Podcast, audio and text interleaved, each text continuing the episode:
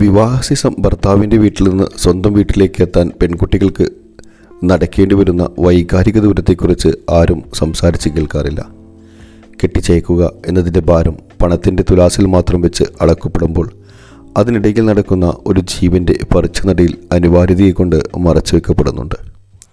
ബന്ധങ്ങളുടെ വൈകാരികതയുടെ അങ്ങേതലയ്ക്കൽ കാത്തുസൂക്ഷിക്കുന്ന ഒരു പാരമ്പര്യത്തിന്റെ ഒത്ത നടുക്കാണ് ഈ പറിച്ചുനടയിൽ നടക്കുന്നത് എന്നത് എത്രയോ കഠിനമാണ്.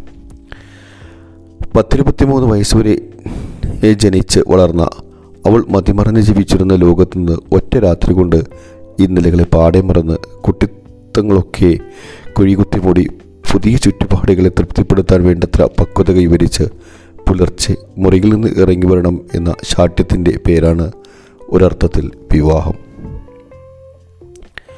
പെൺകുട്ടികളുടെ മനസ്സിനെ അതിനൊക്കെ പാകപ്പെട്ടതാണ് എന്ന നിസാരമായ ന്യായം ബാക്കി.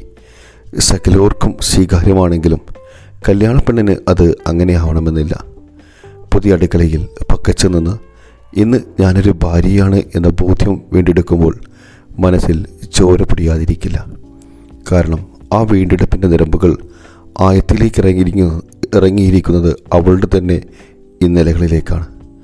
അവിടെ അവൾ ശാട്ടിക്കാരിയായിരിക്കുന്നു ചുറ്റിനും ചിരിച്ചുകൊണ്ട് നിന്ന് തോൽക്കുന്നവർക്കിടയിൽ കരഞ്ഞ് വിജയിക്കുന്നവളായിരുന്നു. അവളുടെ പിണക്കങ്ങൾക്ക് വീടിനോളം ആയമുണ്ടായിരുന്നു. അവിടെ അവൾ രാജകുമാരിയായിരുന്നു. നെഞ്ചിന്റെ ഉള്ളറകൾ വേരായിന്ന് നിൽക്കുന്ന സ്വന്തം ഭൂതകാലത്തോട് അപരിചിതത്വം നടിച്ച് അതിനെ വയലുപേക്ഷിച്ച് അസ്ഥയും മഞ്ചയുമെല്ലാം ഉടച്ച് വാർത്ത് ഭർത്ത വീട്ടിൽ പുതിയൊരുവൾ ആയി സ്വയം സൃഷ്ടിക്കപ്പെടുന്ന അത്ഭുതത്തിന്റെ പേരാണ് പെണ്ണ്. പെണ്ണുങ്ങൾക്ക് അതൊരു ശീലമാണെന്ന് പറയാം. പക്ഷേ ഓരോ പെണ്ണിനും അതൊരു ശീലമല്ല.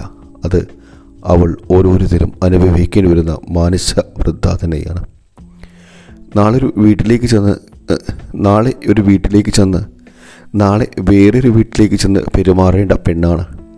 നാളെ വേറൊരു വീട്ടിലേക്ക് ചെന്ന് പെരുമാറേണ്ട പെണ്ണാണ്. എന്ന് പറഞ്ഞുള്ള ശകാരങ്ങൾക്ക് മറുതല ഇല്ല അല്ലാത്തൊരു മറുപടി എവിടെയും ഉയർന്നിട്ടില്ല. കാരണം അനുഭവത്തിൽ നിന്ന് മാത്രമാണ് അതിന്റെ ആത്മാവ് കുടിയിരിക്കുന്നത്.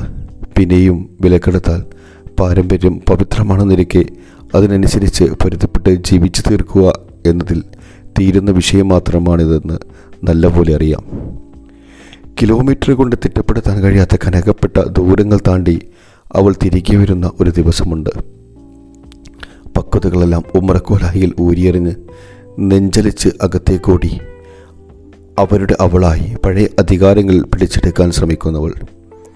എന്നിട്ട് നേരം വിളക്കുമ്പോഴെപ്പോഴോ ഒറ്റയ്ക്കിരുന്ന് അന്നവിടെ ഉപേക്ഷിച്ചു പോയ പഴയ ശാട്ടിക്കാരിയെ അടുക്കളക്കോലായാലും തക്കതിന് മറവിലും ഓർമ്മകളിലുമൊക്കെ തിരഞ്ഞു തളർന്ന് ഉറങ്ങിപ്പോകുന്നവൾ.